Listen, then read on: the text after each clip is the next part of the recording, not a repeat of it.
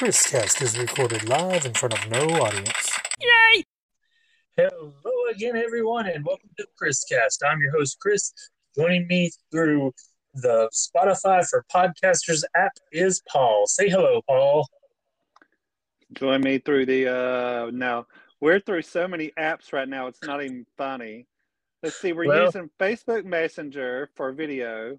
We're using Instagram to bring the Spotify through through the Messenger system there, and we're using we're using three different apps right now to bring this to you. So Hey, this is if- very very creative. but remember, we kept trying to connect through Twitter, and it would die every time. Uh, no, it's through X. It's Twitter, and it's hemorrhaging users daily. Speaking of tw- uh, Twitter, X, whatever you want to call it, did you see the did you see the latest news of uh, Elon Musk? It depends on which one you're talking about. X or Twitter, whatever you prefer to call it, it's now only worth half of what he paid for it. Well, last I saw, it was worth like eleven point some billion, and he paid forty four billion. That's less. Yeah, than, well, I was reading an article today on on Twitter, X, whatever you want to call it. I guess he's gained some of those shares back, but it's worth half of what he paid for it now. well, So you know, he had eliminated the headlines from the news articles, Oh yeah. and quickly that got reinstated Yeah. because people calling him out on it. He's he's all about free speech, but he doesn't want to allow people to have free speech. Nope. So, anyway, enough about that loser. The more money he loses, the happier I become. I, I told Paul I eliminated several articles this week because we, we, we'll just admit we were going to, as Paul said on the last one, we are going to be recording the next show the day before Halloween. Well, then Paul, as usual, screwed that up. So we couldn't do it. Now, Paul got busy on that day and we could not record the night before Halloween.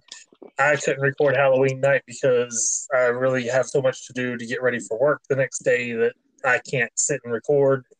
So here it is the Friday after Halloween. We're finally doing the Halloween show. And, you know, we, we're going to have fun. We're going to be up and peppy, but we eliminated some articles. Some of the things that I eliminated were the winter menus for Dunkin' Donuts, Starbucks, and Krispy Kreme. I also eliminated the article that was Hostess releasing their winter products. And maybe next week we'll talk about it, but I eliminated the article of the rejected monster cereals that the list that came out this week. So if we if depending on how much we have next week, I might talk about that one next week. But got a lot to talk about, and we're going to be getting into the Thanksgiving fe- feasts here in a minute. But first, I've got an article or two that does not relate to Thanksgiving and still food, which is, it turns out it's only one article, but it's from prnewswire.com. Cheetos enters new category with debut of Cheetos pretzels. This Mm, to me is a much better idea. I don't like cheese puffs. They they the little pieces stick all in my teeth and they're just not fun to eat. But I might be able to eat the Cheetos pretzels and they come in two flavors, flaming hot, which I will never be trying, and cheddar. What do you think? so it's it's basically going to be pretzels with the Cheetos dust on there, right? pretty much. I don't know if, if they're going to be like puffy like the the cheese puffs, but hopefully they're just regular pretzels, which they look a little puffy, but you know could be. It's probably those fat pretzels. Those fat pets, those fat pretzel bites, you know. Well, it looks like they're flat on the bottom because it says pretzel side and cheesy side, and it looks like the cheesy side is flat. So I'll try them. it might be like baked where the the Yeah. rises, so they'll be a little bit puffy still. I'd, I'd definitely try them. Have you ever tried the Cheetos mac and cheese? Cheetos what? mac and cheese. Yes, and I didn't like it. I liked it. But It didn't. To me, the pasta didn't cook correctly. It was mushy, and I followed it to the T. What it should be. But my pasta was mushy, and I didn't like that. I don't like my pasta mushy, I, so I dumped the whole pot. nah, I, I, And I I'm- know, I know how to make me some Kraft macaroni and cheese. I know how to make that, but this did not end up like that. what I need to learn is how to make a really good oven baked macaroni and cheese with that good cheesy crust top. Um, go to my favorite recipe website to go to is called All Recipes, and you, all you got to do is type in easy baked macaroni and cheese recipe, and it'll bring up maybe like five or six ingredients, and it's go- it's going to come out the way you want it, and that's how I get my recipes is on allrecipes.com. Because you know when I eat out, I like to eat at Abel's because they have that crusty They have that crusty cheese. cheese. Macaroni and cheese if you can get to the bar in time. I will stab somebody. The last couple of times I've gone, it was almost like at least half gone. So all I had was the the leftover. But I, I love the cheesy crust part. That's Yeah. the best part of it. But moving on to Thanksgiving feasts. This is from foodandwine.com. DiGiorno's new Thanksgiving pizza has all the fixings. oh, that sounds interesting. let's see. It says who who knows whether DiGiorno considered that survey when they planned their lim- new limited edition release. We're not sure what they were thinking. Period. But this year you can combine turkey, all the sides, and a frozen pizza in one. The just announced DiGiorno Thanksgiving pizza takes a Detroit style crust and piles it high with turkey, rich gravy, diced sweet potatoes, green beans, cranberries, two kinds of cheese, and a crispy onion topping. Ooh, that sounds good. I don't know about that. I'm not big on sweet. Well, Well- I really just don't like sweet potatoes. I'm not eating onions. Never been big on cranberries, and of course, gravy and turkey takes me out altogether because it's meat. Well, there's a restaurant in Hickory that serves, it's called the Thanksgiving. It's a sandwich. They serve it year round. and that's my go to sandwich when I go to that place. It is very good. They serve it with uh, turkey, gravy. I like the way that looks. That looks good. They serve it with turkey, gravy, um, a little bit of gravy drizzled. It has um, a slice of the cranberry sauce on it, and um, I believe that's it. They just didn't put the they don't put the um, potatoes or the green beans on there, but it's very delicious. I didn't. I'm reading on in this article. Paul was talking about the way the the Thanksgiving pizza looked. By the way, when he made that comment, but um, I'm reading on. It says this isn't DiGiorno's first eyebrow raising pizza of the year, and I'd not heard of this one before. It says in March, the Ohio based company released an all onion topped fry pie to correspond with the annual March Madness basketball tournament. Okay. You sound you talk about something that sounds disgusting, an all onion pizza. No, no way. Was it the crunchy onions or It onion doesn't- rings? It doesn't specify. It just says the all onion topped.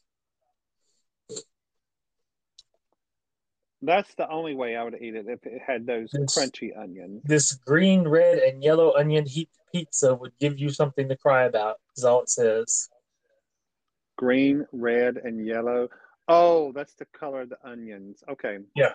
Uh, And in September, DiGiorno tr- decided to try a pizza topped with pure, unadulterated rage bait. The dark month was filled with weekly drops of a cursed pie featuring pickles on one half and pineapple chunks on the other. And we talked about that one. we did. Now, okay, I want to get back to that pizza with the onion. I think I would try a slice because I love onions. I think I would try a slice because it's got to have some kind of garlic and some good cheeses on there. I would try a slice of it. Nope, not at all. On since you mentioned garlic, have you been to the to the Olive Garden lately? I went uh, probably about four weeks ago. How were the the breadsticks when you went? Um, I I don't eat the breadsticks anymore because if I eat a breadstick the way my system is, I won't be able to eat no food because the bread swells inside that little stomach I have, and I won't be able to eat the food. So I haven't ate one of their breadsticks, and I can't tell you when. Well, I ate some tonight, and it was like when they were sprinkling the garlic salt on them, the top came off and the whole bottle poured out. I mean, Well, they what it- were covered. Did you tell them that it was too much for you, and they brought you the second more? time, I was like, "Can can we get some that don't have so much of the seasoning on it?" And they still came out covered. I I used Huh. the napkin they were wrapped in and wiped it off, and then I took my fingers and scraped more off on the floor. It was Floor, you savage. hey, if you're gonna give me that much garlic salt on my breadsticks, be prepared. I do the same thing at with fast food restaurants when they put too much salt on the fries.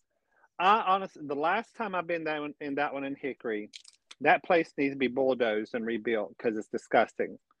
I don't think they've replaced the carpet since they've opened up that place. And Probably it's so busy. It's so busy, and that restaurant just gets trashed. Yeah, well, I'm sure it's been cleaned multiple times, But still, I mean, but how are you gonna? every time you go to Olive Garden in Hickory, there's always, I don't care if it's lunchtime, 15 to 20 minute wait or longer. How are you going to be able to shut down long enough to get the carpet replaced in that whole building? That's the question. Well, the funny thing you should say that is that Chick Fil A there across from the Hickory, across The evil the place. Valley Why are we talking about the evil place? Well, let me finish. That Chick Fil A there wasn't has been- was redone not too long ago. What several years ago? Well, they shut it down for three days for a complete remodel, and they got it done inside that restaurant for a complete remodel in three days. You got the right crew, it can happen. So they can do it too. Was that when they put in the extra drive-through lane? No, the extra drive-through lane's been there forever, but um, I'm talking about on the inside of the restaurant. Because we went by there tonight, and of course it was packed.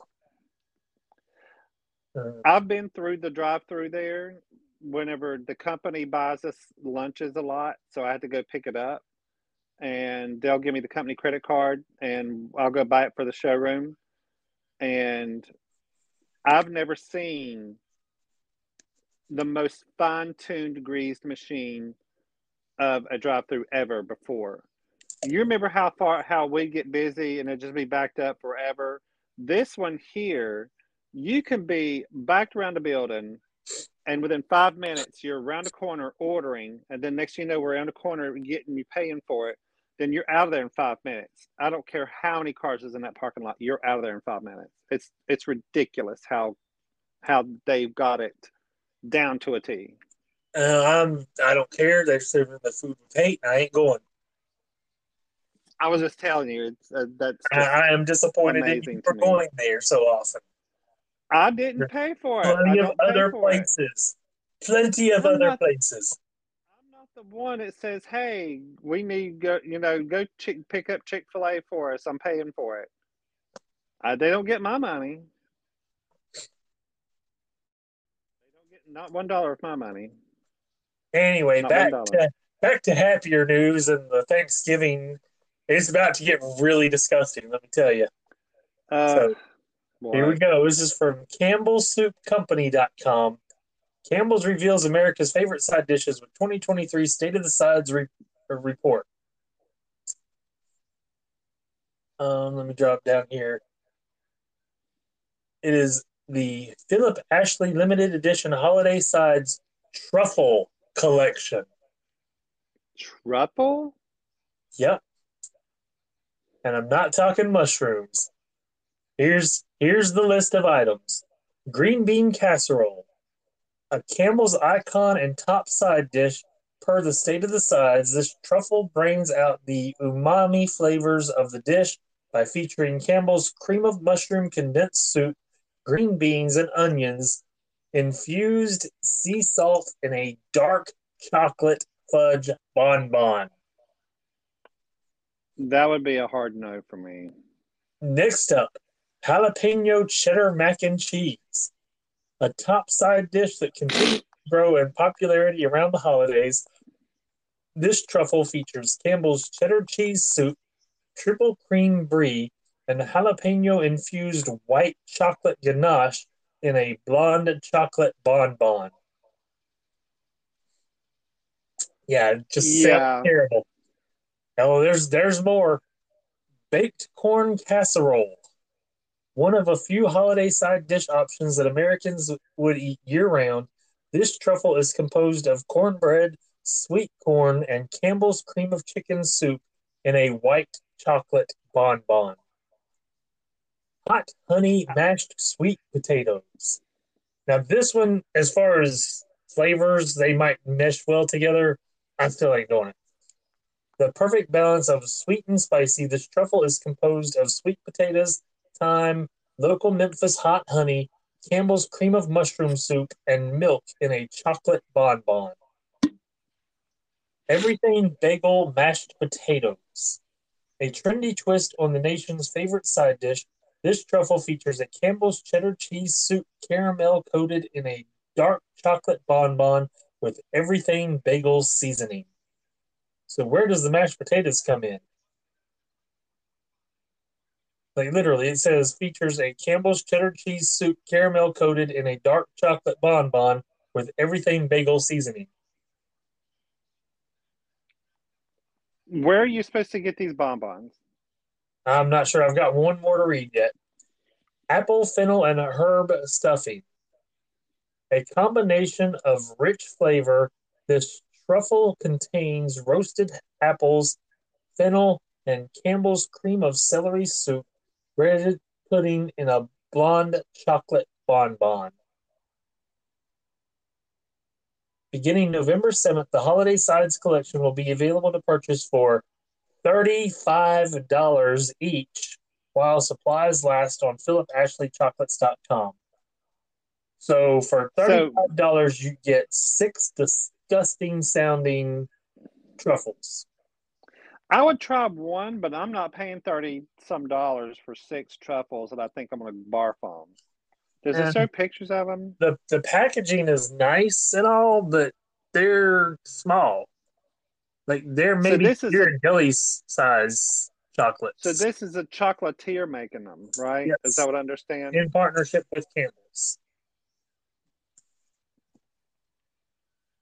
Wow.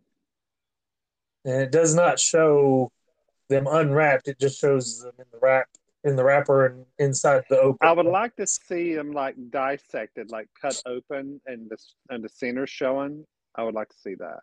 Yeah, I, I just I don't want to don't want to have any of them, and especially not for thirty five dollars. Next up is from Parade.com. Baskin Robbins Flavor of the Month confi- combines all your favorite Thanksgiving sides.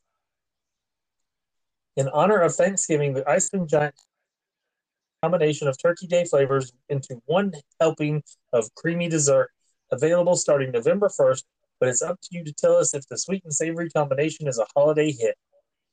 The new offering, aptly titled Turkey Day Fixins, mixes sweet potato and autumn spice ice creams with a swirl of ocean spray cranberry sauce and chunks of honey cornbread, basically eliminating the need for your normal myriad of sides. Oh no. Again, that is a negative for me. Yeah. I mean they've they've got it pictured with the the sides that inspire the ice creams that are in it, then it's just Uh, nah, I don't. I don't. They're. I don't know.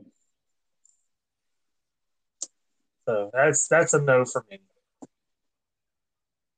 I've never been big on cornbread for one thing, and I don't care for cranberries. And but did you have any Thanksgiving items that you've seen coming Oh, that's the TV. Let me turn that down. I thought it's the actual phone ringing here at the house. uh, no, uh, I don't have anything to add to it. We were talking about today at work, you know, what your Thanksgiving traditions are and what have you. So my Thanksgiving tradition has changed big time since, you know, basically the only thing I have, only family I have left is my dad and just a few cousins. So it's uh, it's definitely changed. But anyway, well, we don't we don't do much. Like, may go to his parents' house or my brother's house, and because our house is just not ready for visitors right now. I'll go to, uh, well, you know, Dwayne. I'll go to his house, and usually we have some kind of Thanksgiving dinner there for lunch. We get there about ten thirty, and it's about four of us there, and we spend the whole lunchtime and afternoon binge binge eating till about two or three o'clock.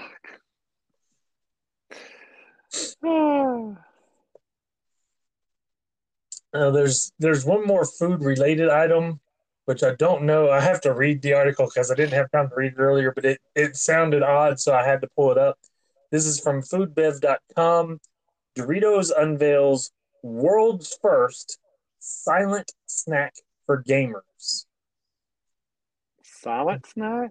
It says together Doritos and Sips and Bites have created what they say is the first ever silent chip, Doritos Silent. The new concept is powered by quote, quote crunch cancellation technology where the sound of someone's voice is separated in real time from the noise of the crisp crunch. This is for gamers, by the way. The AI oh. works to stop the crunch audio from being sent down the microphone, meaning gamers can snack without it distracting them from their game. Doritos collect developers smooth technology to create the world's first AI augmented chip under development for six months, the process involved the technical uh, analysis of more than 5,000 different Doritos Crunch sounds to create a database. From these recordings, Doritos Crunch cancellation technology utilizes AI learning audio driver technology to provide gamers with an uninterrupted playing experience. This just sounds like a bad idea. It sounds like to me they're they're creating technology for the gamers to use, like a app or something that they can use that'll cancel out the crunching of their of their chips. This is the sound. The software can be downloaded for free on Doritos webpage and works exclusively with PCs. Once activated, the brand says that the software will eliminate all traces of Doritos crunching. Hey, I think um, that's pretty cool. I'm I'm confused. Is it the audio part that uses the AI to separate it, or is there something in the chips that you're injecting? No, it's the it's the technology will hear the technology will hear the crunch of the chip, but won't allow it to pass through to the microphone. That's what I was thinking. The, the way yeah. it was reading there, it was it was kind of sounding like when you eat the chip, you're eating the technology on it and I'm like, that's yeah, I could I could see that, but no, it's it's it's the technology canceling out the sounds, kind of like can sound canceling. Um, like whenever um I can on these app on these pot on these Apple EarPods that I got, I can turn on a function that says that you won't hear none of the background noise. It just hears my voice. So. Oh, and see the other thing that confused me is they actually have a bag for the Doritos silent. Like, if it's just the the technology in the speakers and the microphones, why do you need a specific chip? Maybe it's a less crunchy chip. See, I don't know. It's it's all confusing. I'd really have to research more into it, but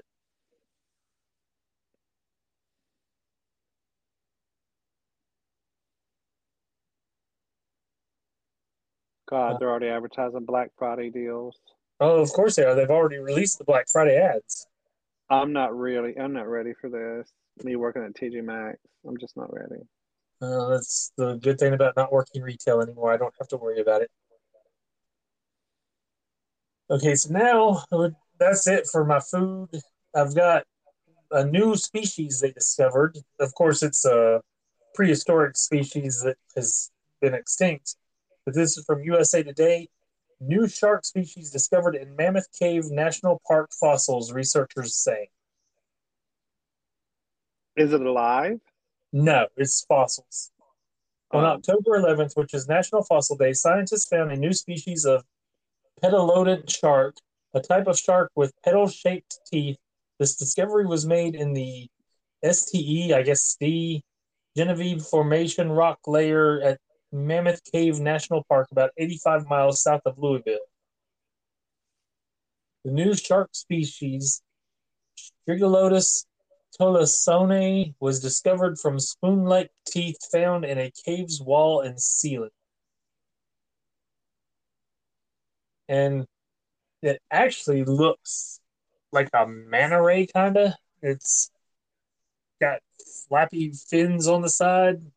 They've got an artist rendering of it. That's kind of odd looking. It does look a manta ray. So, anyways, I, I found that kind of interesting that there was another another species we didn't know about that they have discovered.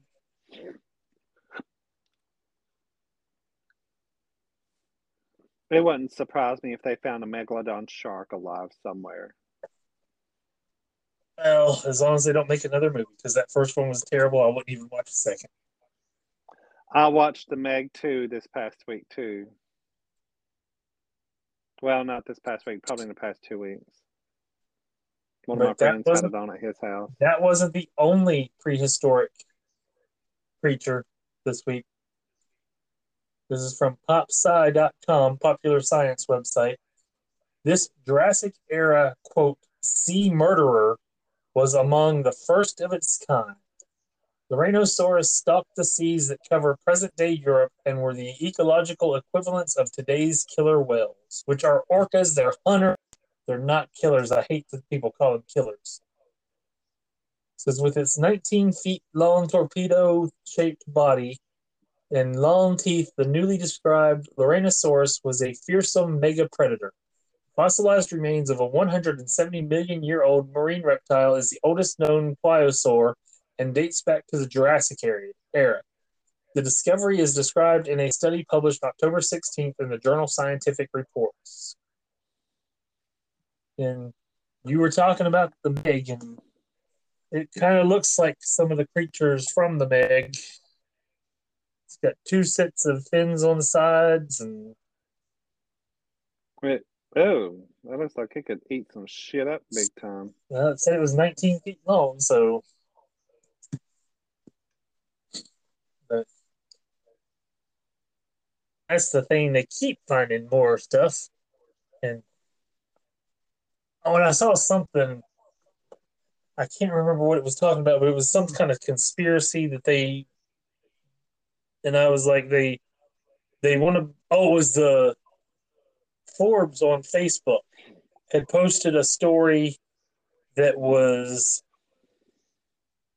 this the what was it the that that movie over the summer about the the trafficking of people and such that all the religious oh, freaks were all about. Mm-hmm. What was the name of that thing?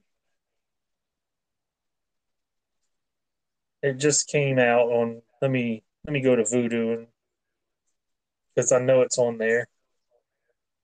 And of course, Vudu is going to take forever to load. But anyways, they they were talking about how it was the conspiracy to that it was keeping it off of the the sound of freedom. That's what it was. The the the conspiracy was they were preventing it from being able to stream which was proven false because it's going to stream on Prime at the end of December. And I was like, these people are such nut jobs that they will believe any conspiracy and only believe conspiracies. And when you hand them the facts on a platter, they refuse to accept it. This is Oh, how see out of on- touch these people are. I see it on TikTok. I see it on Twitter about all these people taking all these right wing nut jobs, evangelical nut jobs on, and they just believe the most outlandish shit that they're spoon fed by certain news organizations. And Which the owner admitted under oath that his reporters lied. Yep. Oh, and that that was another thing. Somebody I pointed that out to somebody on on Twitter on Facebook the other day, and they told me, "Well, I use the New York Post because it's valid valid reporters." I laughed at him. I said, New York "It's Post. owned by News Corp, which is Rupert Murdoch's company." I was like, "It's the same company." They're so stupid. They're, they're they're so stupid they don't even know that they're so stupid. When I said that, not another reply was made. God, they're so stupid. But where I was going with the conspiracy thing was you keep finding these fossils of these animals that no longer exist. And it's it's showing that science knows what it's talking about. They can put these things together and figure it out. And they're willing to believe these because they can see it. But science is also applied to climate change. People who are smart and educated and trained are studying the effects of climate change. They are figuring these things out. But because people can't physically see it, they refuse to believe it. They'll rather believe the lie that's easier. Oh, let me tell you what happened. So I went to Charleston this month, and I don't. When's the last? You ever been to Charleston, Chris? Never. Well, the whole downtown area is protected by a raised seawall. It's called the Battery, and some of your most expensive homes are located out on the Battery, facing the Battery, out on the water, and that faces out from the Ashley Cooper River I mean, the Ashley River and the Cooper River, and which empties out into the Atlantic Ocean beyond uh, Fort Sumter. The reason why I'm telling you this is global warming is real. Charleston is preparing for this. They're actually adding on to the seawall, upfitting it, and making it taller. They started at South Battery and they're going around to North Battery, around East Bay, or they're doing the whole battery. They're raising it up about like four or five feet, getting ready. So they brought the construction around to the main part where the park is white it's called white point gardens and that's where the main battery park is for downtown and would you believe i heard someone going well look at there they are doing construction on the battery and another guy chimed in you know one of the locals goes yeah they're getting it ready for um, you know global warming and the the oceans the, the sea is rising in which there's some evidence of that already there in downtown Charleston. During the evening, twice when I was walking the battery, the waves were splashing from the river up on the side of the battery and coming up on top and over it. Not during a storm, just during regular time now. And I've been going to Charleston now for over 25 years, and that's one of the very first time, one of the very few times I've seen it do that. The only other time is during a storm. This is during a non-storm. So the local said, "Oh yeah, they're raising the battery up because of um, getting, you know, global warming. The seas are rising. This is not, They're trying to protect Charleston ahead of this." That dickhead. Oh, excuse me. That guy goes, "Oh, global warming ain't real. Uh, I don't know who told them that, but blah blah blah. It's a waste of money spending millions of dollars raising a seawall that really don't need it." Uh, yeah. Charleston's putting it in and raising the seawall, trying to protect her city. And a tourist said, "Oh, it's fake. Uh, the it ain't changing. It's it's done this for years." Well, like I said, they they refuse to believe the truth because it's easier. And and there it is, right in front of them, the upfitting of the seawall and raising it. They're so fucking dumb. But I I did want to touch on this real quick. Because it's probably going to happen. This is from NBC News. Supreme Court to review Trump era ban on gun bump stocks. That was the one good thing that I can say Trump did in presidency was he banned the sale of bump stocks, which helps prevent mass shootings. You know they're Yeah. going to overturn it. Oh, you know they are. And then plus on top of that latest uh, mass killing of 16 uh, people up in uh, Massachusetts, 18. It was 18. 18, excuse me. And then I forget how many people were injured. I mean, really? Really?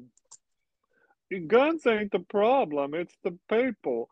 Um, I'm sorry, but whenever Bill Clinton put into order the to the ban of um, assault weapons, the deaths went down big time. If guns aren't the problem and people are the problem, how come we have had over 500, nearing 600 mass shootings this year alone? Where are the mass stabbings? Where are the massive people being run over with a car? Because you know that's what they always say. Well, cars are still legal. You can kill somebody with a car by running over them. Blah blah blah. You can stab somebody to death. Yeah, the crazy landlord just stabbed a six-year-old and his mother, killed the six-year-old because they were Muslim.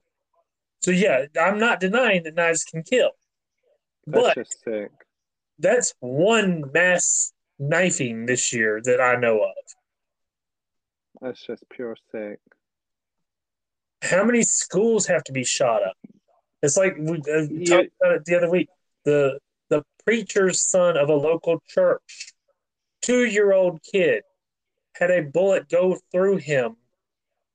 I don't know if it like grazed the side or what, but he had to be airlifted to the hospital because he was shot in the car in the church parking lot that his dad preaches at. Yes, people Please are the problem, but if that if they had not had that gun, that would not have happened. Yeah. It's it, okay. You would think the this is what gets me.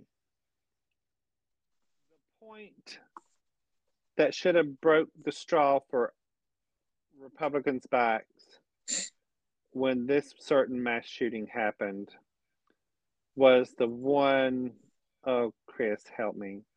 It's the one years ago that happened and killed all the little kids like it was like four you know the five and six year olds The the the one in Texas, no the one in connecticut was up north that was Newtown. um, Sandy Hook. Newtown connecticut sandy hook if that wouldn't have changed their damn minds to change gun laws nothing will No, and, but they're so pro life.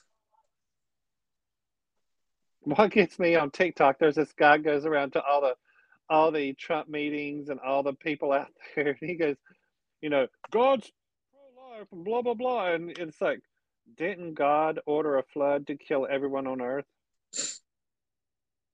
You want to see their mouths shut up? Didn't god tell the bear to go eat the 42 children because they didn't listen to their parents or something like that? And they're like uh, and this one guy just he just put his sign down and walked away after the guy told him that. Didn't didn't god send the angel to kill everyone that didn't have the you know blood across their door lamb? they want to hate. That's all it is. That's why And this like- former guy was such a success. He hated the right people. There go. Well, he if he was so pro-life, he wouldn't have killed everyone in the world, right? One of them called it and said, "Oh, by the way, you know the guy on the zoo boat, yeah, the zoo boat that had all them kid, he had all the animals on there, and then he killed everyone else on Earth. You know that one. I guess God is pro-life." Everyone shut up when he started telling them that. There's like, yeah, pro-life. Well, it doesn't. Isn't it according to the Bible that Cain still walks the earth? Yeah, Okay, so how did Cain survive the flood forty days and forty nights? because he was smite. I mean, honestly, whatever you call. you, And he was doomed. He was damned to walk the the face of the earth for the rest of for eternity. which means So he couldn't apparently- So therefore, how did he survive a flood? I would say he's probably on the ark No, somehow. Noah's family was the only one supposed to be on the ark. The rest of it was two two of each species. Not unless he knows how to swim. Can't can't walk the earth if you're swimming. True. So And it's it's like I point out to people, if you take the Bible as literal and everything in it is certifiable, you have to believe it, then tell me, how would you react if someone came to you and said a bush that's on fire told them this? or whenever you're not supposed to eat shrimp or any kind of bottom dwelling fish, Or you'll be We're, uh, you'll be put garment made You'll of be two different threads. yeah. No no So, poly cotton blends. no blends, yeah, no blending fabric. But anyways, we'll move on to entertainment and first up is a a horrible blow once again from the CW network. Superman and Lois. We already knew it was going to be shortened to a 10 episode season. We knew that most of the cast was going to be dropped down to recurring status instead of major cast members. Well, now we know it is the final 10 episodes of the series. It will get a What's up with the CW killing everything? What's up with that? it was owned by Warner Brothers and Viacom, which owns Paramount. They sold it off. Would you quit making noise? See, you can get all that stuff open during the breaks and such. No, you have to make all this noise. And while I'm in the middle of explaining something.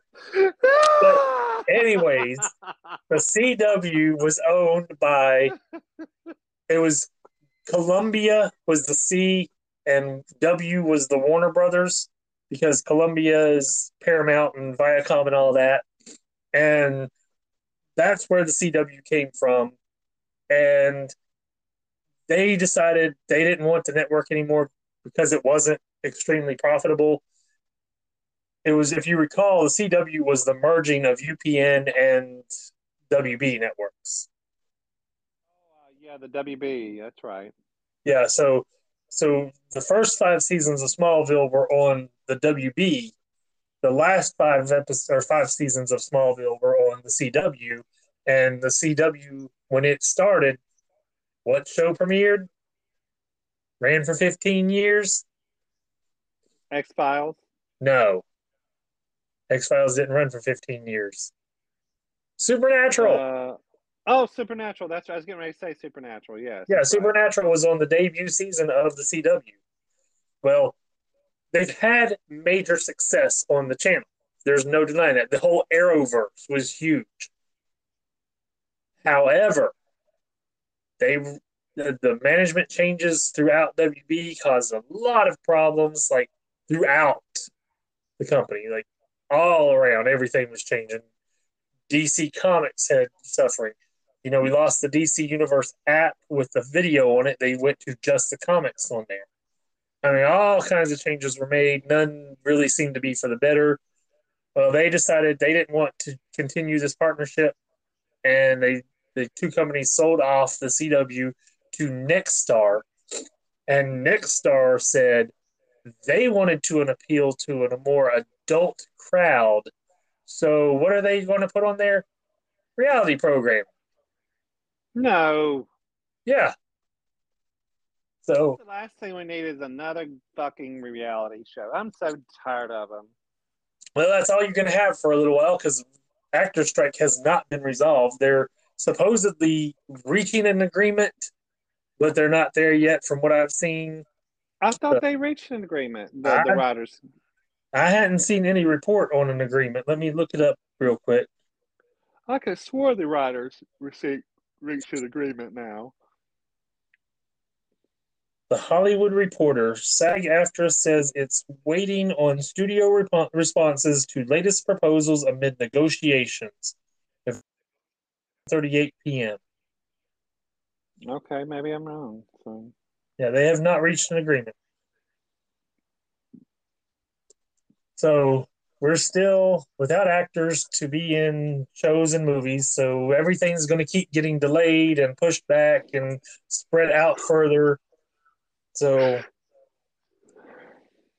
we got a long ways to go, and we're going to have crap like The Golden Bachelor. And it's not working because I don't know if you saw, and there was one point of interest in the show for me, but that Loter- Loteria Loca, or however you say it, the game show that CBS did, I haven't watched any of that. So and neither did anybody else because after three episodes, it was canceled. the Golden uh, Bachelor. No, the the Lo- Loteria Loca. I saw where they was advertising something like a Mexican game show or something. Yeah, it's it was on CBS, and the, On what I was saying time. was the one thing appealing to me for it was it had Sheila E on it, and you can't help but love some Sheila E. She was fantastic. Sheila E is gorgeous and and she is ageless.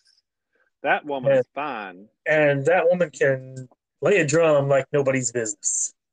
And sing at the same freaking time. Yep.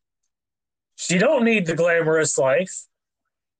Um, if you want to talk about entertainment, about that screenshot I sent of you about your girl. Uh, the one where she hit the the Guinness record. Yes, well, the one that she overtook as being the number one, the highest selling female artist of all time again. Yeah, I'll pull up an article real quick I because think she, uh, I believe it was Mariah Carey, wasn't it? And she overdone Mariah Carey. uh, She overtook Mariah Carey. net. Madonna extends reign as highest grossing female touring artist. Madonna is continuing to set records 40 years into her career, and her latest one remains unmatched. Taking to press, the Guinness World Record shared that Madonna is extending her reign as the highest grossing fem- female touring artist of all time. Suck it, Taylor. Madonna is also the highest grossing female touring artist, having made a box office gross of one billion three hundred eighty nine million seven hundred forty six thousand twenty two dollars from her tours as of July twenty twenty two. Yeah, but you know that t- by the end of Taylor's tour, she's going to end up making right at five billion, so she'll overtake that, and that's on one tour. Well, according to this, Madonna's certified. Well, no, They go on Taylor's to know- tour is Taylor's tour is far from over. It's going to extend all through next year. They go on to note that she is fifth overall, only behind such acts as the Rolling Stones, U2, Elton John, and Bruce Springsteen. They do note that Yeah. her latest will continue to increase her numbers in the future. Yeah, so by the time Taylor's tour is over with, she'll probably be in front of the Rolling Stones just from one fucking tour. Uh, not the way this is reading. Well, I'm just saying that's just today. I'm just saying next year we'll see what it says. So we'll see. Here's here's But- the actual But the thing from- is, have you looked at her? Have you seen Madonna? Everything's back to normal somewhat. She, the reason why she took that extra six months off was not because she was injured. She corrected some of that face shit that she'd done to her face, and she looks a whole No. lot better now. I told you, I think there's whatever procedure she does changes her, and then like it starts to droop again and get back to normal. Because remember, there she would have pictures where she was fine, and then there would be pictures and she was not, and then there weren't again. Chris, I read the article where she's going to do that. She wanted to look more normal for her face. And it wasn't, and she was injured. She almost died. Like they found her unresponsive. Well, anyways, she took six months off to help fix her face too. But here is the she article looked like a damn Guinness, alien. GuinnessWorldRecords.com. Queen of Pop Madonna seems to be unreachable when it comes to music sales. The singer, who is currently touring the world in her celebration tour, has renewed her record breaking status as the biggest selling female recording artist.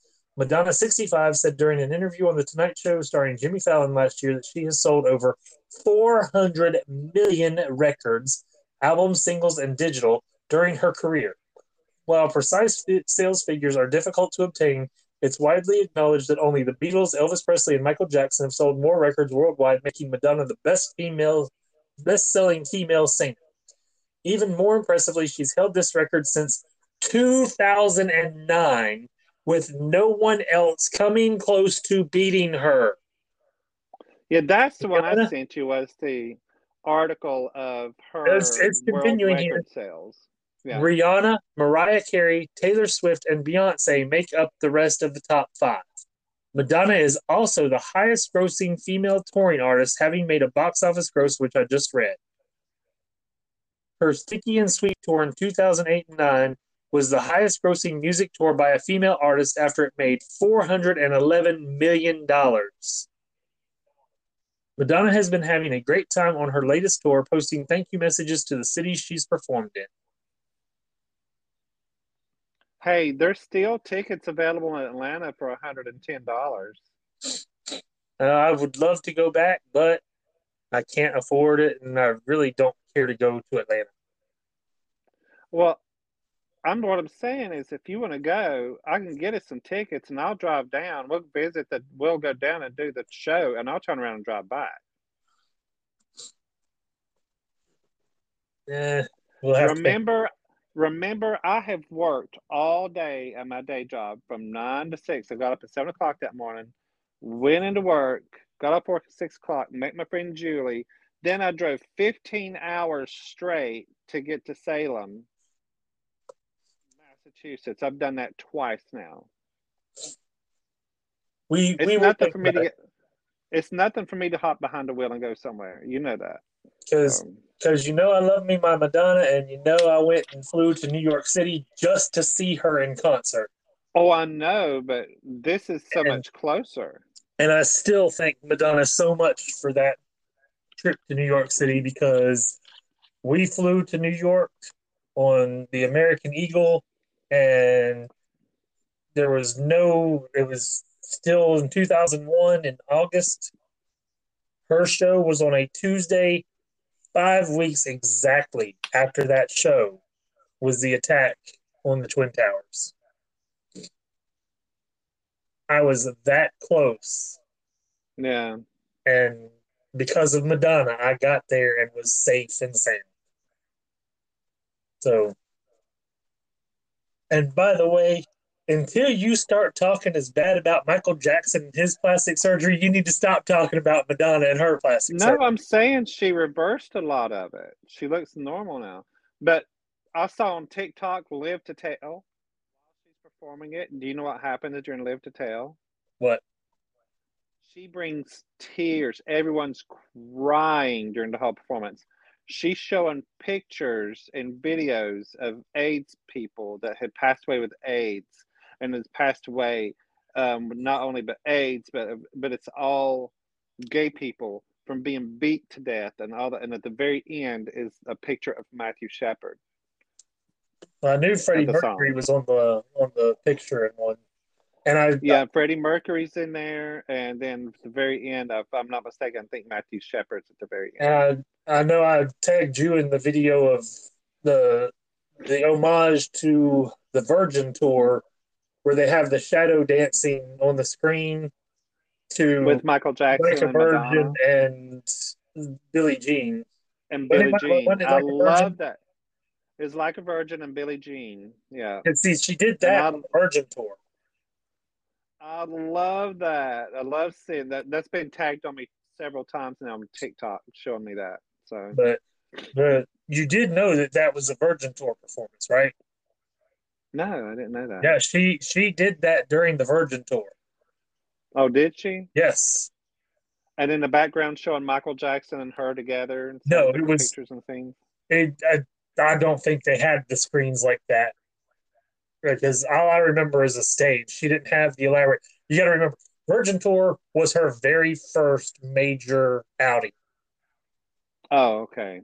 So Well, see, this one's showing these giant Megatron screens, and it's showing her and Michael together and stuff. Uh, because that- remember as that's the playing. Blonde Ambition tour, which was one of the biggest partakings of an artist in concert history. The the way it was set up, like the the elaborate stage, the cities that she was performing in, the number of dates she was performing, it was like she was heralded for having been able to pull that off, and that was her third tour. And that Yeah, I love the wasn't a hugely elaborate set compared to what we see today. Yeah, I've watched the Blonde Ambition tour several times, and I love it. It's one of my favorites. With or without the ponytail, which was your preference? Who? With or without the ponytail? I would say the ponytail. See, I, I kind of thought the ponytail made her look like Jean Kasem a little bit, Casey Kasem's wife. See, I liked her when she performed. Um, one of my favorite songs that she that she sings, and I love it, is "Express Yourself." Oh my God, that's my go-to song. But I love that you song know- and Vogue. one one thing I would like to have changed about her celebration tour is if she was going to do the the performance instead of it to the details, how about do it to the song "In This Life" from the Erotica album? Do you remember that song? I remember. I mean, it's a very sad song, but it's such a pretty song. It, it would fit that Well, perfectly. I think that she's doing this the hits. She's, you know, that wasn't so much a big hit as like Live to Tell was, but but anyways. Okay, what Yeah. are we talking about next? Well, still, I gotta say this one it, it interested me. I'm hoping it's going to interest other people, and it's it's something different instead of just reruns. But this is from Variety. Dungeons and Dragons free 24 hour streaming set, streaming channel set to launch this summer, exclusive. Which this this is wrong because it's did I pull up the wrong article? Uh oh. Well, it's supposed to release next week, like November 8th for the. So apparently it was delayed, but this is just the article that I pulled up, but it still has the same information. It's Hasbro's Entertainment One is rolling the D&D dice, betting that Dungeons and Dragons fans will flock to a new free ad-supported streaming television fast channel dedicated to the fantasy franchise. It's prepping for a summer launch. So you know, I guess it was supposed to be in time for the release of the film this summer, and they didn't get it out. But Yeah. it, I saw it's going to release on Freevee TV. Will be one of the platforms, and there was one other. I can't remember what the other one was at launch, but it's says it's the channel will feature a slate of original celebrity-focused unscripted series, including Encounter Party, Faster Purple Worm Kill Kill, and Heroes Feast, as well as catalog content including the 1980s Dungeons and Dragons animated series. And that's the kicker for me right there. I used to watch that show. I loved it, and I've wanted to see it again. Now it's going to be on a live streaming channel that I can watch it. That's cool. Says, in addition, the Fast channel is set to feature third party content from top internet creators and influencers with a focus on live gameplay, which that won't interest me much. But let me see if I can find the. So here it is from comicbook.com because I know that they will. Information on it. Here, this actually has a lot of information. It's will launch its slate of original programming on November 13th. The channel will feature three original shows: the Heroes Feast cooking show, and the Encounter Party and Faster Purple Worm Faster Purple Worm Kill Kill actual play series. One of the three series will air twice a week at 9 p.m. Eastern and Pacific. Heroes Feast will air on Monday and Wednesday, Encounter Party will air on Tuesdays and Fridays, and Faster Purple Faster Purple Worm Kill Kill will air on Thursdays and Saturdays. Trailers for all three series can be viewed below. And here it is. The Dungeons and Dragons Adventures will also feature legacy content such as the 1980s Dungeons and Dragons TV show with a quote preview week launching on November 8th featuring the legacy shows. And where does it say? Here it is Dungeons and Dragons Adventures will initially launch on Amazon Freevee and Plex. That you can get on. But like I said, I know nothing about Faster Purple Worm Kill Kill. I know nothing about Encounter Party, and I know nothing I know about nothing Hero about. But Yeah, I don't know anything about that. it's it's nice because you have a huge following for D&D and this gives them original content that they might be interested in in a free ad supported television channel it's I'm all for this I really this is what I want DC Comics to do like I was I was thinking about it the other day in live action TV shows alone now, granted, I'm counting just the Warner Brothers produced. I'm not counting like Swamp Thing and Batman in the list.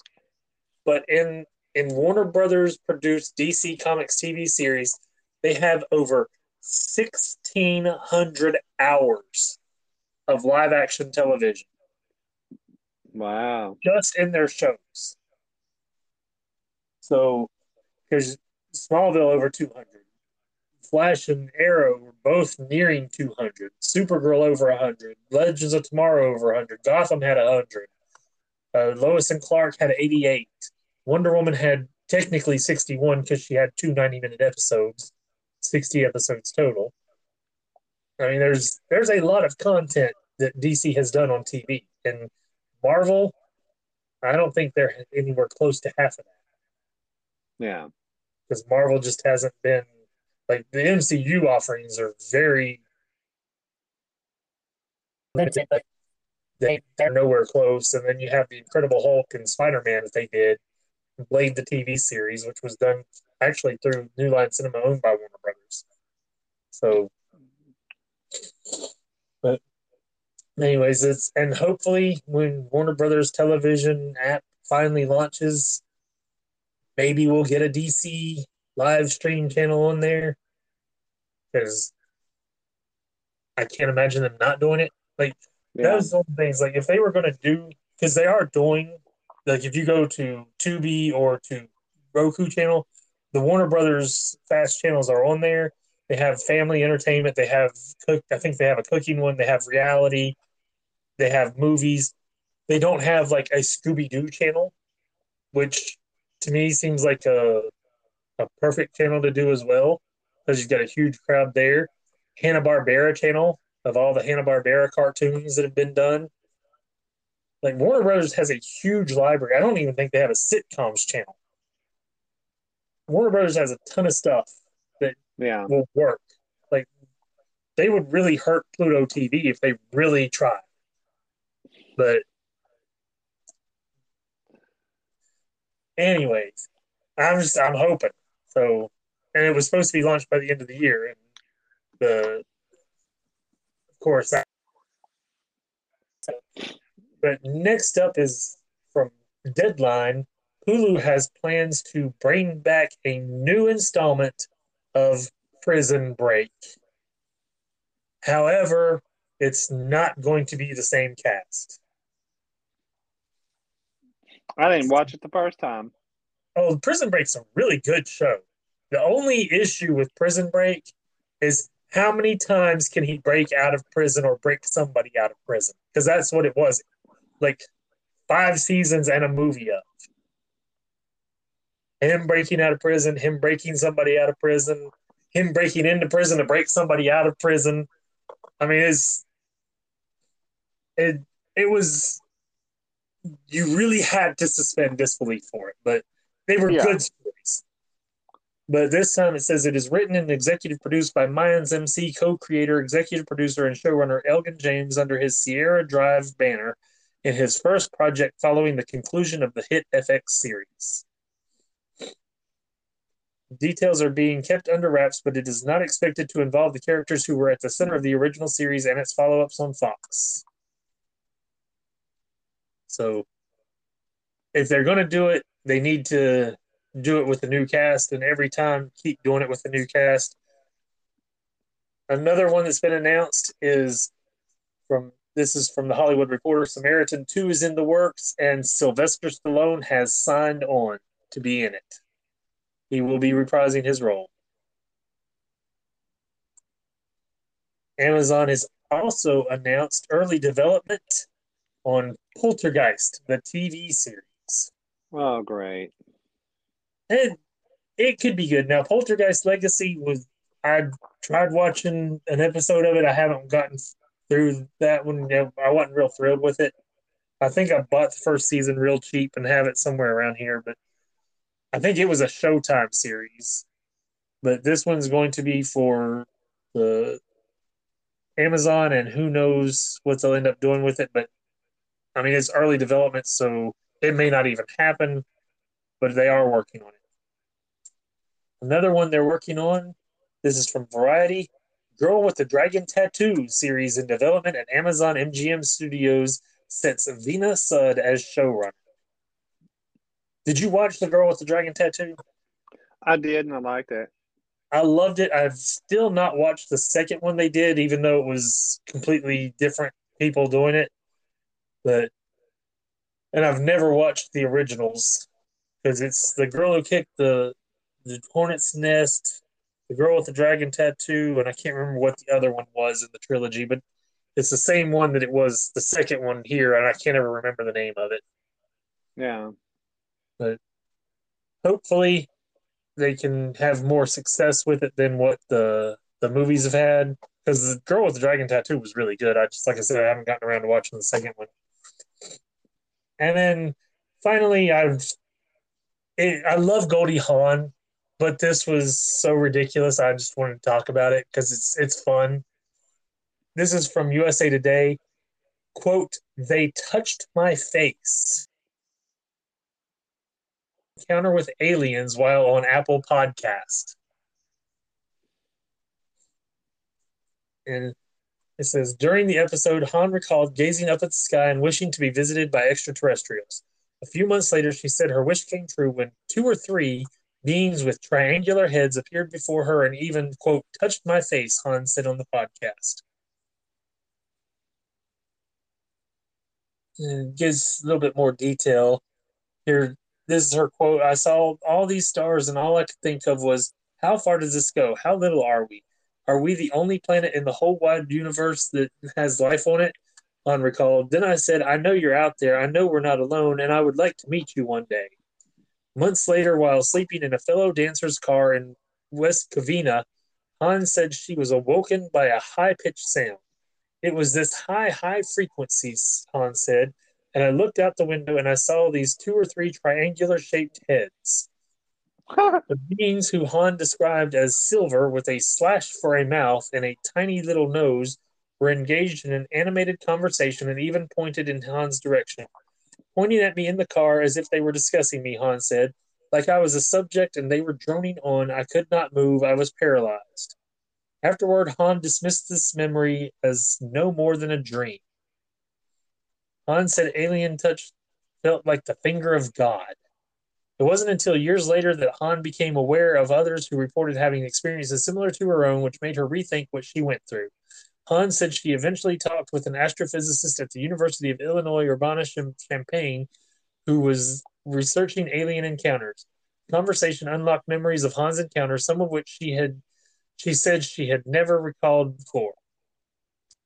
Quote, suddenly I remembered something. They touched my face and it felt like the finger of God, Hawn said. It was the most benevolent, loving feeling. This was powerful. It was filled with light. So I, I don't See, know. You've went into more detail than I would have done. I would have just been like, Goldie Hawn said she got touched by an alien, and we're just gonna let it leave it at that. So no. I just I wanted to give her everything because I love Goldie Hawn, and I've I've talked many times how I love the movie Deceived. I think it's a great film. if you've never seen it, if you get the chance, I highly recommend it. But it was just it was a fun story, and while I was reading it, I was like, was this? It's obviously early in her career.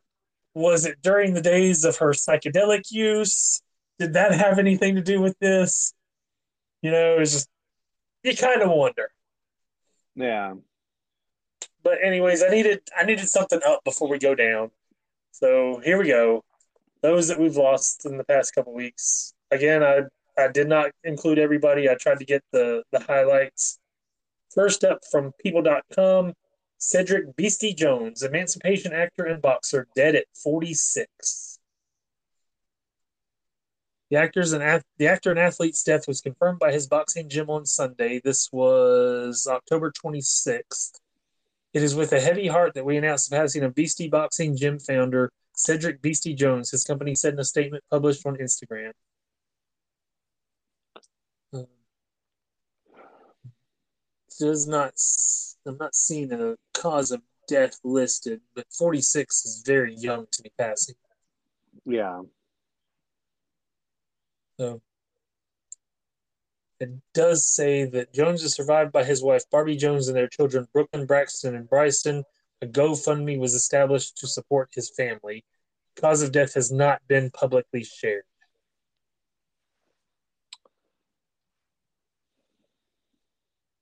And from one boxing thing to another from NPR.org. Burt Young, the Oscar nominated actor who played Paulie in the Rocky films, dies at 83. Young died October 8th in Los Angeles. His daughter, Anna Maria Steingeiser, told the New York Times on Wednesday no cause was given. He was 83. Young had roles in acclaimed films and television shows, including Chinatown, Once Upon a Time in America, and The Sopranos. Now, I never watched The Sopranos. I never watched Chinatown, but Once Upon a Time in America was a really good movie. It's very long. I like, want I to think, watch this. I want to watch The Sopranos. I think the Once Upon a Time in America is over four hours long, if I'm not mistaken. It was a long film, but it's very good. It's been a long time since I've watched it, but I definitely recommend it. And like I said, it's it is a marathon watch, but it's worth it. Next up is from Us Magazine. And I told Paul before we went on, I'm not going to dwell too much on his death because I found this story much more uplifting. But of course, Matthew Perry from Friends and, and more died at the age of 54, found drowned in his bathtub or in his hot tub. Um, I, I do know, I don't know if you ever saw it or were a fan even of the series Growing Pains. He was in an episode on there where he was Carol's boyfriend who was drinking and driving, and he had driven her home, left there, and on his way home had a wreck and ended up in the hospital. She had gone to see him at the hospital, came home, and Mike came in the room all somber and told her that he didn't make it. And she threw a fit. Well, I just saw him. He's he was good. It's, you're lying. Why are you lying? And so yeah. it was a real somber moment, real sad on the show. But that was the Matthew Perry that I remember because I was not a fan of Friends. But but this I did want to talk about is again from usmagazine.com. Matthew Perry Foundation launches after actor's death to help those struggling with addiction. So, in the wake of his tragedy, we can help others, which is always a good thing. Like, take the bad and make it good.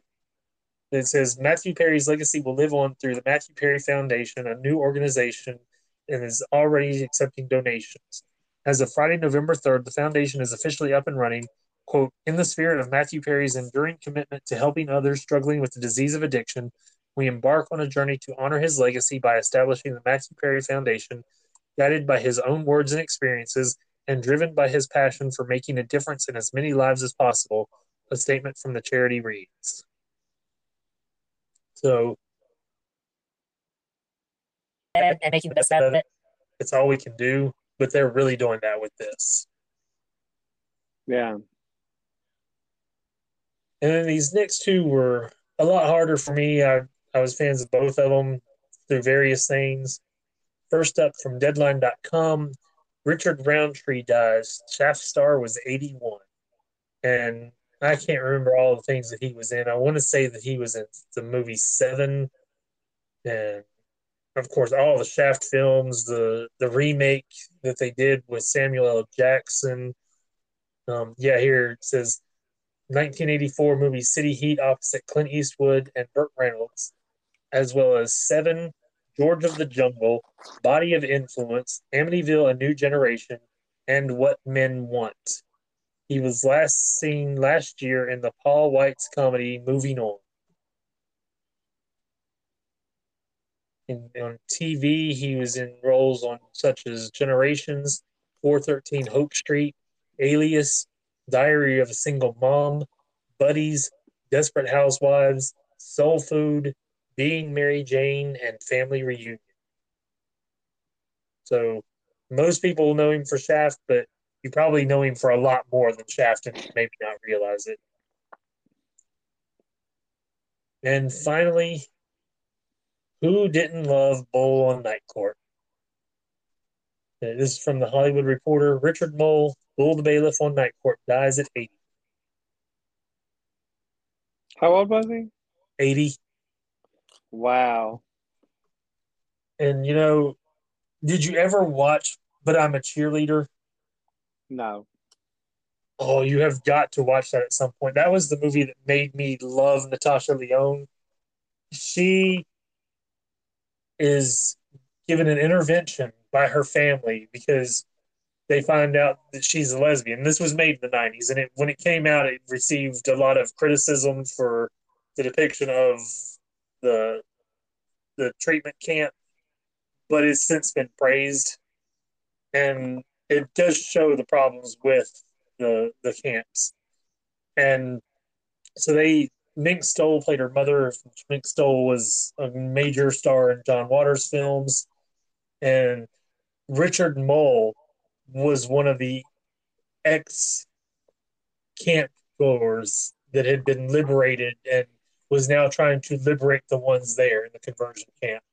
And I mean, it's it's such a funny movie, such a good film, and it's a completely different role for him than Bull was.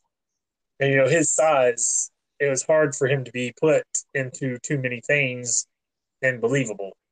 But he was also the voice in um, the Batman the animated series of Harvey Dent Two Face. That's cool. So I mean, he's tons of stuff, and of course now the the cast of Night Court, the main stars, we've got two left: John Larroquette and Marsha Warfield, the only two of the major stars of Night Court left. I'm not sure if Billy from the first season has passed or not, but I know Markie Post has passed. Uh, Charles Robinson and Harry Anderson have all passed as well. And of course, Selma, the first bailiff, and was it Florence, the second one? They that both passed during series.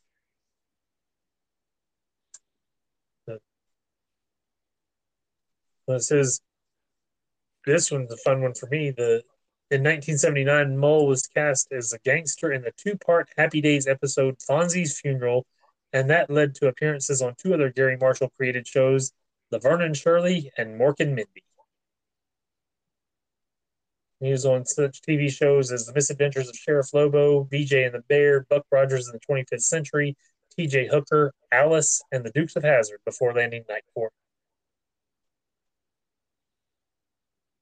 Himself in a two-part episode of The Facts of Life. I do remember that one because they had the the party at his beach house while he was away and she was house sitting.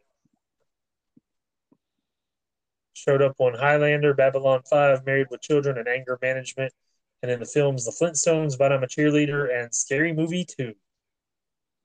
So, lots of great entertainment from one tremendous actor that we all loved, because how could you?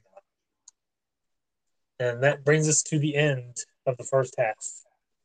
And I know, Paul, did, you said you did not get Craft Legacy watched, right?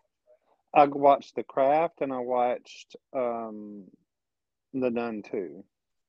and I'm going to talk about the. I'm going to go ahead and talk about the craft legacy while we talk about the craft, and I'll be talking about the the new series on Netflix called Bodies. It is from DC Vertigo Comics, so you know I had to watch it. Anyways, we we will be back with those reviews. Stay tuned.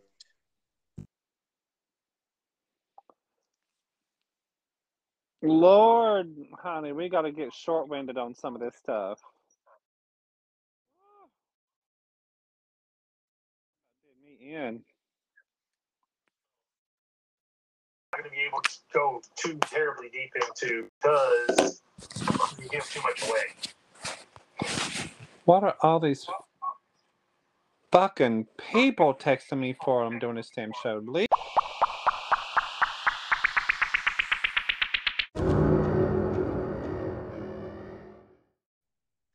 Welcome back. First up, let's go through the top 10 films of the weekend. The weekend dated October 27th through the 29th, as according to BoxOfficeMojo.com. Down from 7 to 10 was The Creator, just over a million dollars in its fifth weekend for 38.9 million so far. Down from 6 to 9 is Saw X, one of the best reviewed films in the franchise, by the way.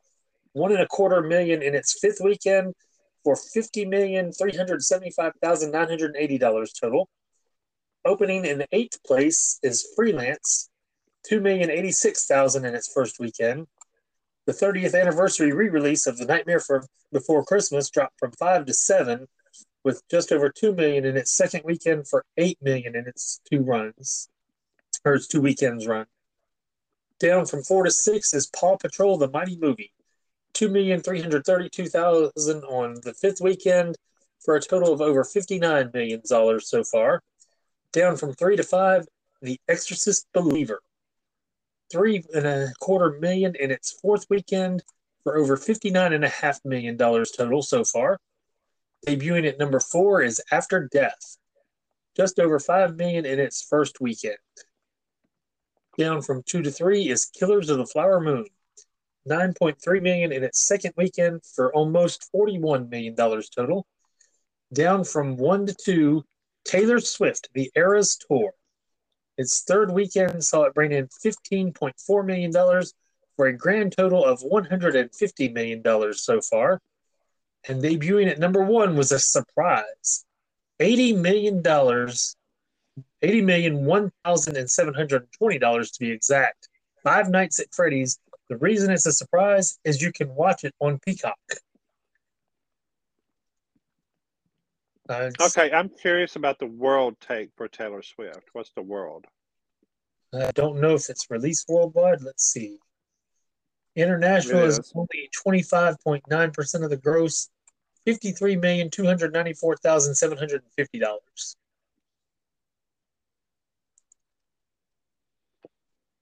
So, I do plan on watching that Five Nights at Freddy's.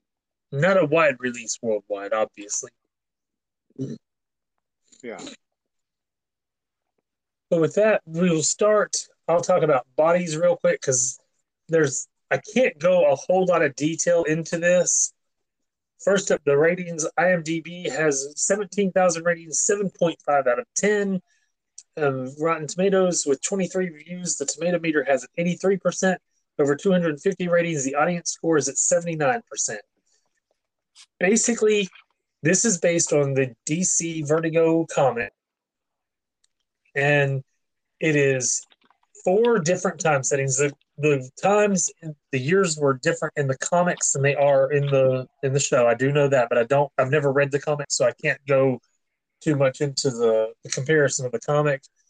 But I, it was like 2015 on in the comic where it was 2023 in the show.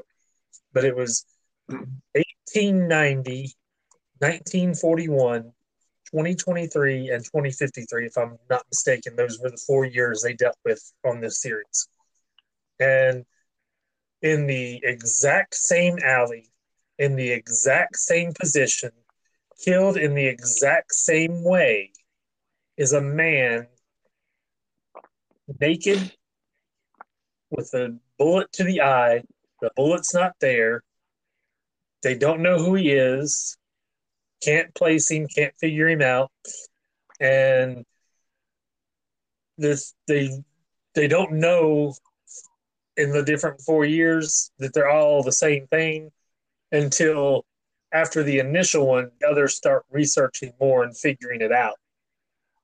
But it takes till the fourth of the eight episodes to really start tying together the four different years.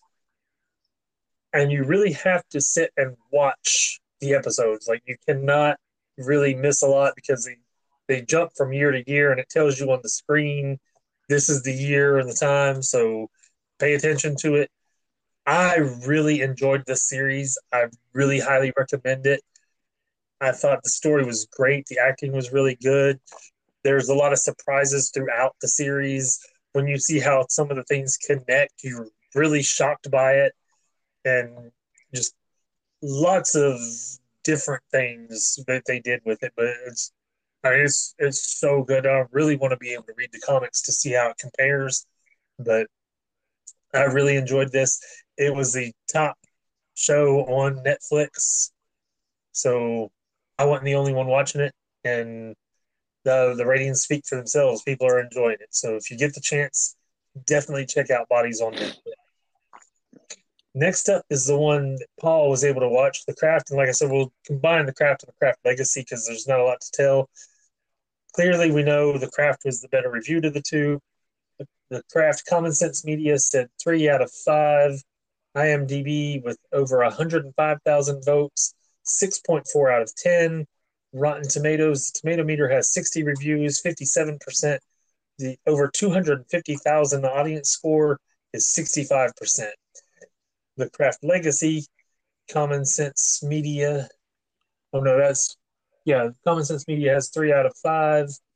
The the IMDb with 16,000 has 4.5 out of 10. And Rotten Tomatoes, the tomato meter with 113 reviews gives it 48%. Audience rating at 250 plus reviews, 25%. And we're going to talk about, I think those reviews on Craft Legacy are unfair, but we'll get oh, to Where can you watch Craft Legacy at? Um, I don't know if it's streaming on anything. I'll look it up.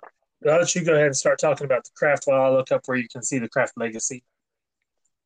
Well, what I found out, so what I liked about the, well, as I was watching the craft, um, I found some similarities between that and Charmed. They used in the craft. Which one came out first, Chris? Charmed or the Craft? The Craft. The Craft came out first, and then Charmed after that. Craft was 1996. Charmed, I'll look up real quick, but I know from memory that it was 1998. So there's close together there. Yeah, but um, basically because of the craft. I'm going to tell you. Right yeah, I was really surprised at the similarities between the two. Um, the song that they used in the craft, they used that song in Charmed. Well, Charmed um, used the song for their theme song that was used in the craft. That's what I'm saying is they used the song from the craft for Charmed. Um, and then some of the um, and then you know there was uh, what you call her from Scream is in it, and Skeet Ulrich, um, Neve Campbell, yes. Skeet Ulrich. Yeah, two of them from Scream is in it, and, and it was just, before Scream because they weren't the leads. Yeah, they weren't, and it, it was just so wild seeing them, and um, it's a story about these three girls in high school and um, walking around, you know, the hallways, thinking that you know, you know, everybody was whispering that they're witches and they're evil, and they ended up making friends with this kind of like an outcast type girl, um, but she can make stuff happen with her mind, and it was just like really cool to. Uh, they basically took her underneath their wings and showed her the way of the craft. And then you know they were taking an evil turn and she didn't like that because she would work walked more of the light path than the dark path. And um it is basically those three girls against her and um, if you haven't watched it by now that like me uh, i have never seen it but at the very end i love how um, the girl um, that walked the light path basically handed all their asses to them and that was just super cool. And I love the way it ended. And they ended up the other girls ended up blue. Did did the one girl die? Because at the very end, it only showed the two girls at the at the driveway. You'll you'll find out eventually in the Craft Legacy. Oh, okay. Say. Okay. So at the very end, you know, the two girls said, "Oh, we lost our powers. Did you?" And all of a sudden, that girl just starts making the clouds appear and all this other craft swirl around her. And I guess that answered your question, bitch. Uh, I I really like it. I want to watch it again because there's a lot of details to it. Um, you got to pay attention to it, and I did pay attention to it. But I still think there are some things that I did not pick up on that I really want to. I'm going to really watch it again. So I, I want more. to emphasize what I was saying a minute ago, where you will find out in the Craft Legacy what happened to the. I can't remember her name. I know it was Fairuza Balk was the the actress, but yeah, you you don't know what happens at the end of the first one. Actually, you do, because she's she's in the room at the end, if I'm not mistaken. But I can't I can't they, remember. I just remember the two girls is in the driveway, and I was thinking oh, she was in the. She was. She's in kind of like of a hospital room or something yeah. like that. Yeah, and and they they. I'm not telling you if she's alive, if she's dead, but the Craft Legacy. Like I said, I think it was unfairly rated because I enjoyed it. I thought it was really well done, and it connects without being direct connection to it. So they they give details from the original movie as they're reviewing things and figuring out things because like like they do in all these they research what happened and and the so the um but the they they research and tell you what happened to her. I'm not going to tell you if she appears, if she doesn't appear, if she's alive, if she's dead. I'll let y'all figure that out as you go along. The Craft Legacy, actually, the the girls, I didn't recognize one of them, but two names that you very definitely will recognize, especially from listening to this podcast. One was Nicholas Galitzine, the the prince from Red, White, and Royal Blue, and the other one is David Duchovny. David Duchovny's in this one. In the Craft Legacy. That's wild. Oh, by the way, I was showing you that I can talk to you with my screen off. It's black. So now I can research stuff while I'm talking to you. I did not realize I could do that. My video may kick out on us because I'm down to 20% on the tablet. So just and we'll still be talking, but we may not be able to see each other if it goes out. But That's yeah, fine. the I I enjoyed the Craft Legacy. I was I was kind of going into it expecting to not like it, so that might have been why I'm more favorable for it than these other people were. But I thought they connected it to the original really well without being a direct sequel. Like you do not have to watch the original to watch the second one. It's it can still stand alone because they don't start figuring out what had happened in the town until later on in the movie, and they explain it as they go along. So, I mean, it's it's. I was very entertained, and I'm thinking her mother was somebody that I recognized too. Let me see. I gotta pull it back up. And in, in answer to your question, the Craft Legacy is currently on Starz according to Google. I want to go. Mm, Starz. is Starz is through um, Paramount Plus. No, Starz is its own. It's,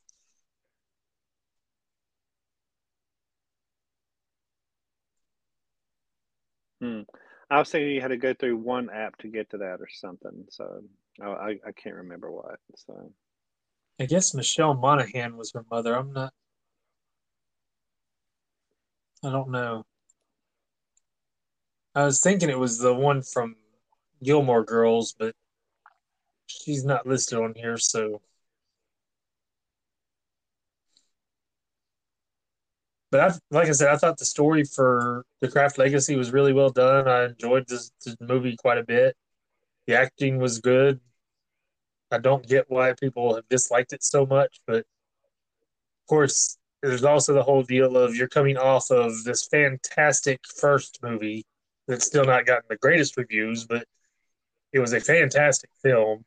It basically was the reason a very successful TV series was created, and they proved that by using the song from the the Craft soundtrack in the title opening.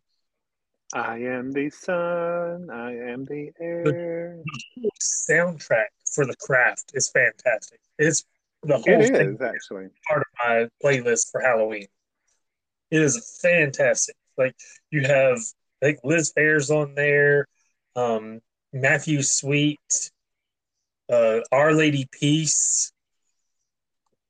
Uh, I can't remember who all else, but Love Spit Love did the how how soon is now, and I mean, I've told you for years to watch this movie. You didn't listen. You finally watched it, and again, you found out I was right.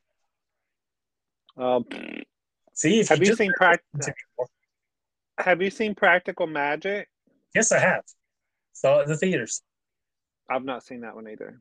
That's a really good one. That one I don't have. I've got it on but DVD. I love San- but I love Sandra Bullock and Nicole Kidman. I love them. It also has Dianne Wiest in it too. Yep. Or Weist or whatever. I love Dianne Wiest as well. So anyway, so what's up next? What are we reviewing? What's up, what's going on? Well, we didn't really finish the craft because oh, would you watch it again? Oh yeah, I, I, want to watch it again. I already said that. I need to watch it again because there's a lot of details. I have watched it again, and like I said, I really enjoyed the um, the Craft Legacy, and I will watch that one again. I thought it, like I said, I think it's uh, very underrated. I've really enjoyed it, and that brings us to the Nun Two. IMDb with forty three thousand votes has five point seven out of ten. Rotten Tomatoes, the tomato meter with 132 reviews, 52%. The audience score over a thousand verified ratings, 73%. So, again, a horror movie. Surprise, surprise. The critics don't like it as much as the people watching. What did you think, Paul? I liked it pretty good. Um, I think it had kind of had a slow start for me at the very beginning. Um, it it really didn't get into it until I would say probably about halfway point, and then it started getting. You started thinking, you know, what they keep showing us Gardner for, you know, what's up with him, and then you figure out, okay, I'm not going to tell you, but the gardener does have a main point in this. I'm like, uh, I didn't see that coming. So that was a little bit of irony there um, how his character brought. Uh, I can't say much about that. God, I can't say much about it. Anyways, at the very end of the movie, I was, yeah, yeah, it got me. I was, I was scared in several parts because I believe in that supernatural shit. I believe in ghosts can come and attack your ass. Um, Yes, I highly believe in all that. So, um, if you've ever lived in a haunted house, I have. I've lived in several of them, and had shit happen to me, and had shit happen to the people that was inside of them, and especially when you're in a group setting and shit happens right before your eyes, the shit's real. so, yeah, watching that, it, it the creep factor went even higher for me. Uh, I enjoyed the movie. Thank God I did not watch it by myself. I did have two other friends in the room with me. Because there's no way I'd watch this by myself. No, no, no, no, no, no, no, no. But um, is it rewatchable? Yeah, it is. And I need right now. I need. I want to go back and rewatch the original Nun to see how it spun off to this one, so I can understand that more. What'd you think? I really enjoyed it. I thought it was very worthy sequel. And honestly, I thought this one was probably more entertaining than the original for me personally. See, it's been so long since I've seen the original. I really can't remember the original. I'm gonna have to go back and watch it. I I enjoyed the original, but I thought this one had a better story and brought me into it more. It made me feel like the nun was more of a threat this time, I guess. Yeah, she was a bad bitch in this movie. But yeah, I, I really enjoyed it, and I would definitely watch it again. It's hard to believe looking at this Bonnie Aarons, the demon nun, and seeing her face, and she's the one that played in it, played the nun, and that's just creepy. But um, yeah, it's streaming on Max right now for free. Well, not for free. Um, You have to have a subscription. Well, I mean, if you can watch the Max, you're going to have to have a subscription to watch Max. I mean, period. Yeah, but the But I'm saying gets, you, I'm saying that you don't have to pay to watch it on Max. it gets confusing because you got things that you don't have to pay for, like Vudu, Plex, and and Pluto and Roku channels. Um, I do. I see down here. Um, it says top rated horror movies for 2023. I do want to see that the Pope's Exorcist, but I've heard so many people talk about it that it sucks. So, um, I'm kind of on the fence about wanting to see that one. I I didn't want have any real desire to watch it. But when it comes to Exorcist films, I'm not overly thrilled to begin with. Like everybody talks about how scary the original Exorcist was, and I literally laughed through it. The Like, original, the original Exorcist freaked me up for a long time. we it was me and a group of friends went to the theater to see The Exorcist, the version you've never seen, which any version would have been the version I had never seen because I've never seen it prior to that. And one of my friends, Jill and I, we were making fun of the movie. We were laughing through the whole thing, like we were laughing at what was going on on the screen. The worst of which was her cigarette. Regan's mother kept having a cigarette and a lighter. And she would Yeah. put the cigarette in her mouth and light the lighter, take the cigarette out of her mouth and unlight the lighter and not smoke the cigarette continuously through the film, like the whole way until there's one scene she's on the street talking to the younger priest and she's actually smoking, throws the cigarette down, stamps it out. Like you see this, and then the very next shot of her, she's got a half burnt cigarette in her hand. Huh. Like her cigarette was just terrible editing, horrible. now, I've been. You have you been to DC? Once, many years ago, Did you go to Georgetown? uh, While you were I was there? in Georgetown, but I didn't really like. It was when when I went to see Jeff there, and he was living in Georgetown, and he drove me. So I I remember going to the Smithsonian, but this was almost thirty years ago. So Well, see, Georgetown is where they filmed that filmed The Exorcist at. So, um, I'm, I'm wanting to say he might have shown me the stairs there. yes, they they have the stairs and they're still there, where the priest tumbled down them, and that was super creepy seeing that. I, I think he showed me that. Cannot swear to it though. Like I said, it's been almost 30 years. It was 1994. yeah, I saw that and I did not want to. I, I was like, mm, okay, we need to get out of here. So, Yeah, we went to the Arlington National Cemetery, and it was just after Jackie O had died, so we couldn't really get to her grave because it was such a massive line. We went through Arlington. We went to the the mall with the reflecting pool and the Lincoln Memorial, of course, and the Washington Monument. We didn't go into the Washington Monument, but I was young. I didn't really know all the history of stuff. And, like I would appreciate Yeah, I it was- now than I did then. yeah, I was um, seeing a guy from DC um, back several years ago, and I've been to DC, God, dozens times, I think.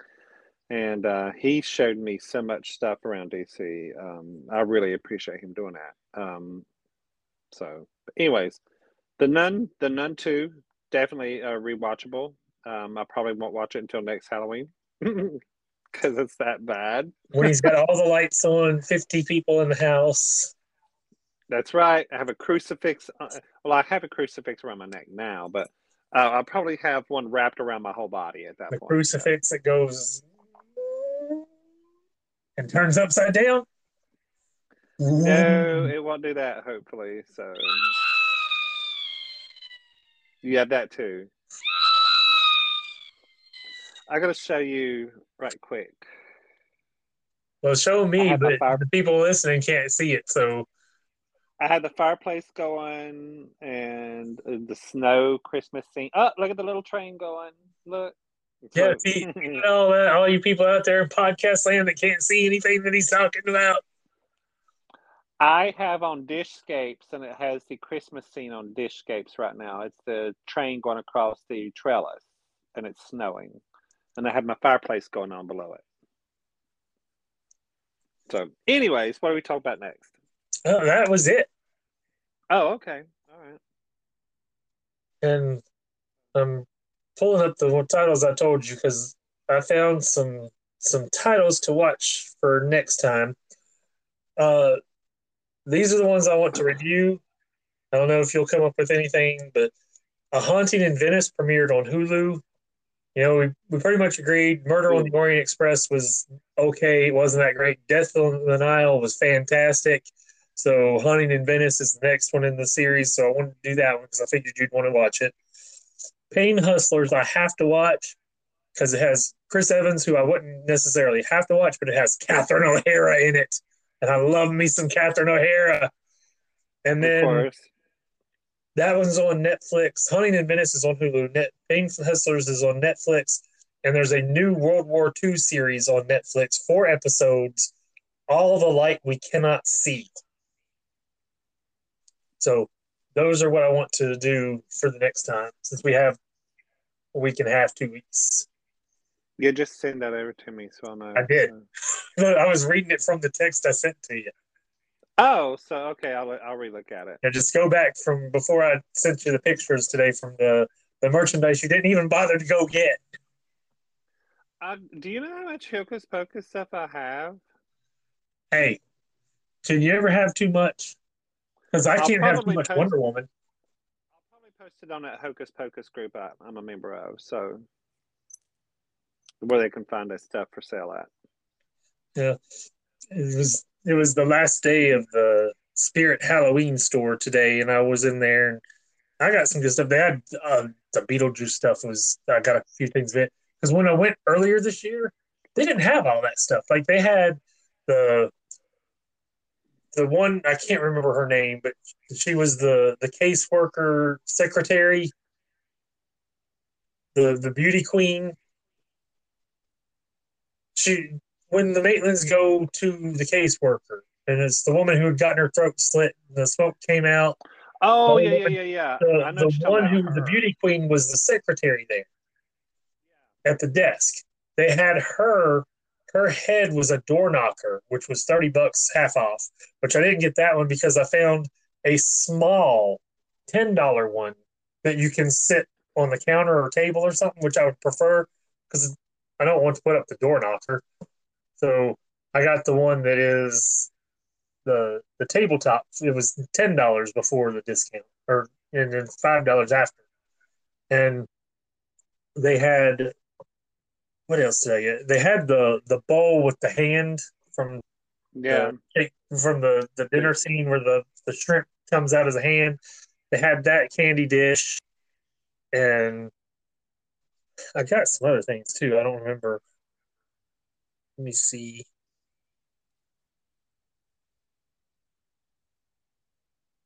I already had the one thing new. Oh, it was the Dante's Inferno room for the countertop. That was on there. Yeah, I'd- and then the the little sign that I got when I was in there before. But that's that's what I was talking about, the door knocker. That was thirty bucks. Oh yeah, I remember her. But yeah, one of my friends kept posting that it was the fifty percent off sale, and I went and got it. So they had some good stuff left. I was surprised at the selection of a lot of stuff they had. Tons of costumes. I didn't buy any costumes, but they had tons of costumes in there. I wish I'd have remembered to go over there because I would love to have had the Emily Binks thing. Yeah. So Maybe you can find that's it okay. on, I'll see if website. that's what I'm going to do. Is I'll see if I can find it online tonight. And then I went to Hot Topic and they had their clearance section. I found little, just little, probably two inch snow globes of Mickey and Minnie. There's the ball over a pumpkin, and Mickey and Yeah. Minnie are in there. They were marked clearance for five dollars, and it was buy one get one free. So it was five dollars for both of them. Wow, you can't beat that. and they had two Barry Allen Funko Pops, but I didn't want to get them with the Mickey and Minnie because I was like, Mickey and Minnie would be the free items, and the Funko Pops would be the the the charge, and they were ten dollars, whereas Mickey and Minnie were five. So Yeah. I decided to go against them. But that's that's it. Do you have any final words? Uh, shots. Uh, they're they're doing flu and uh, what is it? The three shots, Chris. The I got Flu. flu shot earlier this in October, and then last the Monday before Halloween, I got the COVID shot. flu, pneumonia, and COVID. Yeah, that's what they're doing. And anybody out there, I highly suggest don't get the shots together, spread them out. Because I got the flu shot and I intentionally waited to get the, the COVID shot. And I was glad I did. I ended up being, I didn't feel like sick or anything, but I, I ended up getting congestion, runny nose, and just a feeling of being run down for quite a bit of the day Tuesday after I got the shot. Did you So- get the Moderna? Yes. I My dad got the Moderna. The, it's his first time getting the Moderna shot this past week, and he said it kicked his ass. it it was it was rougher, but like I said, I don't know if it was the shot or not, but I Moderna, I never got COVID even being around it. The Pfizer shot, I got it, and within days I was exposed, and I don't know if it got full effects or not. But then I got COVID again a second time in August, so twice on Yeah, hopefully- none on Moderna. So I went back to Moderna. yeah, I'm gonna do Moderna this time. So, alrighty. So it's haunting in Venice, definitely. And hopefully the Pain Hustlers and the oh I can't ever remember the title of that show. All the light we cannot see for next week. So until then, goodbye everybody. Goodbye.